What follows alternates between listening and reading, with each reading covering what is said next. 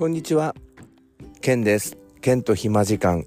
今日はですね2月19日の日曜日の今午後なんですが、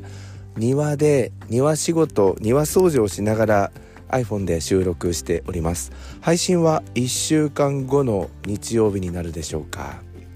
今日2月19日今もやっているんですけれども、オールナイトニッポンの55周年スペシャルということで、金曜日の夜から55時間、いろいろなオールナイトニッポンでパーソナリティをやった方々、現役のパーソナリティの方もいるんですけれども、55時間、放送を続けているというような、企画をやっておりまして、私は今日伊集院光さんのオールナイトニッポンを聞きました。日曜日の午前11時から、お昼過ぎの1時まで2時間だったんですけれども、当時オールナイトニッポンの2部を担当していた人たちが、ゲストに来て、その方たちと当時の話をしていたんですよね。で、伊集院光さんといえばオールナイトニッポンの2部で活躍して、その後午後10時からのオーデカナイトという帯番組を担当するんですよね、日本放送で。なので伊集院光さんはオールナイトニッポンの一部のパーソナリティを務めたことがなかったので、今回そのオールナイトニッポンのテーマ曲ビタースイートサンバ、これでオープニングを飾るということはなかったんですけど、今回その夢が実現したというんですよね。伊集院光さんもめちゃめちゃ感動しておりました。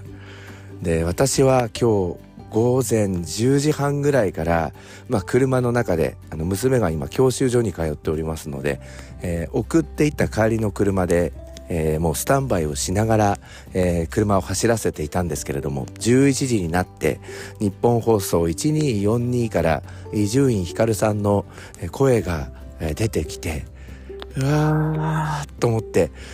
涙ぐんでしまいました、運転しながら。そしてその後少しトークをした後でビタースイートサンバが流れて、さらに涙が止まらなくなってしまったんですよね。で、2時間あっという間だったんですけど、何かその伊集院光さんの当時を懐かしむ、それから2部のパーソナリティの人たちの話を聞いて当時を懐かしむということと同時に、当時中学生で、夜中起きてラジオを聞いていたっていう日々があるんですけれども、あの頃の自分と対面したような気持ちになって、いろんなことが思い出されるんですよね。当時中学校2年生ぐらいだった時にどんな生活をしていたとか、なぜかそのラジオを聞きながらラジオのエピソード、思い出話とともに当時の自分の生活みたいなのも蘇ってきて、なんだか不思議な、気分の2時間を過ごしました。そして今日改めてラジオっていいなって思いました。私は、最初日本放送を聞くようになったんですよ。CD ラジカセを買ってもらったことがきっかけだったんですけどね、愛話の。それで午前5時から日本放送でやっていました塚越貴史アナウンサーの朝から大変塚ちゃんですというのを聞いて、その後6時半から高島秀武さんのおはよう中年探偵団というのを、中学生ながら朝聞いていて、それでニュースとかに興味を持つようになったんですよね。で、夜は帰って勉強をするわけなんですが、これもラジオを聞きながら聞いていたんです。例えば大倉吉春さんでしたかね、腹よじれあご外し連盟みたいな番組とか、そのまんま東さんのグラグラグラッチェとか聞いて、その後三宅裕司さんのヤングパラダイスに、つなげていくみたいな感じだったんですよね。で、その頃からラジオが本当に好きで、将来話す仕事に就きたいなって思ったんですよね。高校時代も帰りがけにラジオを聞いていたり、勉強しながらやはりオールナイトニッポンとか聞いていました。そして浪人して東京の杉並区の方で一人暮らしを始めるんですが、その頃は日本放送と文化放送をどちらも聞くみたいなスタイルになって、今田耕司さんと東野幸治さんのカモンファンキーリップスという深夜番組を聞いていたりもしました。それから TBS ラジオの方にも、ちょっとこう聞くようになりまして、宮川勝の誰なんだお前はっていう番組も聞いていたりして、すごくラジオ AM を中心に聞くようになったんです。そしてその後大学生になって、引っ越しをするんですけれども、今度足立区の方はですね、ちょっと日本放送が入りにくい、エリアだったんですよね。その建物の構造の関係かどうかわからないんですけれども、それであまり聞かなくなってしまったり、まあ聞いても TBS ラジオなんか戸田送信所から送られていたので、電波がよく入るということで TBS ラジオを聞いていました。その頃伊集院光さんは TBS の方に移ってアップスっていう番組を深夜やっていたんですけど、そういうのも聞いていましたね。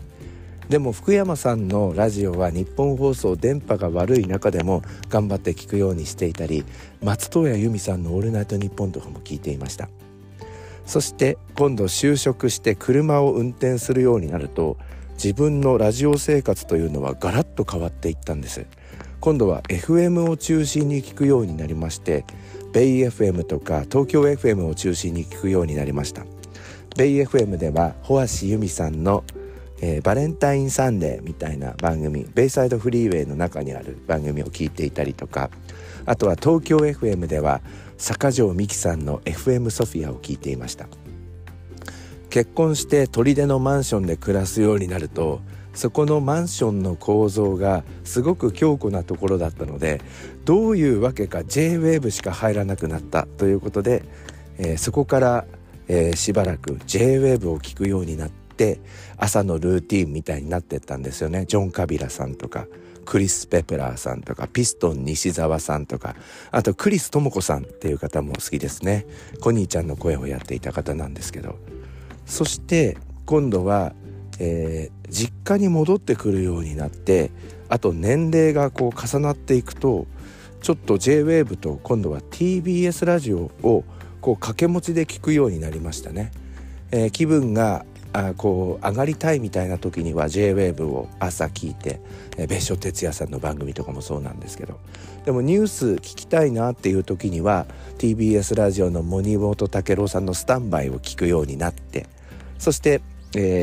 文化放送もこちら関東平野の真ん中なので入ります、よく入るので、おはようテラちゃんとかも聞くようになってきたんですよね。そして今は、TBS ラジオが中心で、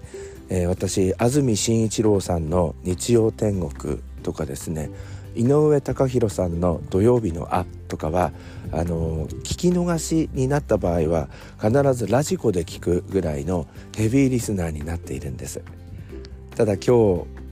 日久しぶりに日本放送を聞いてみて、当時懐かしかったなーって思って、これからは少し日本放送の方もまた聞いていこうかななんて思っています。また AM に帰ってきたっていう感じですよね。振り返ると AM で中学生高校生時代、それから浪人生時代、大学生時代を過ごして、社会人になって20代から30代は FM の方に飛んで、そしてまた AM に戻ってきたっていう感じです。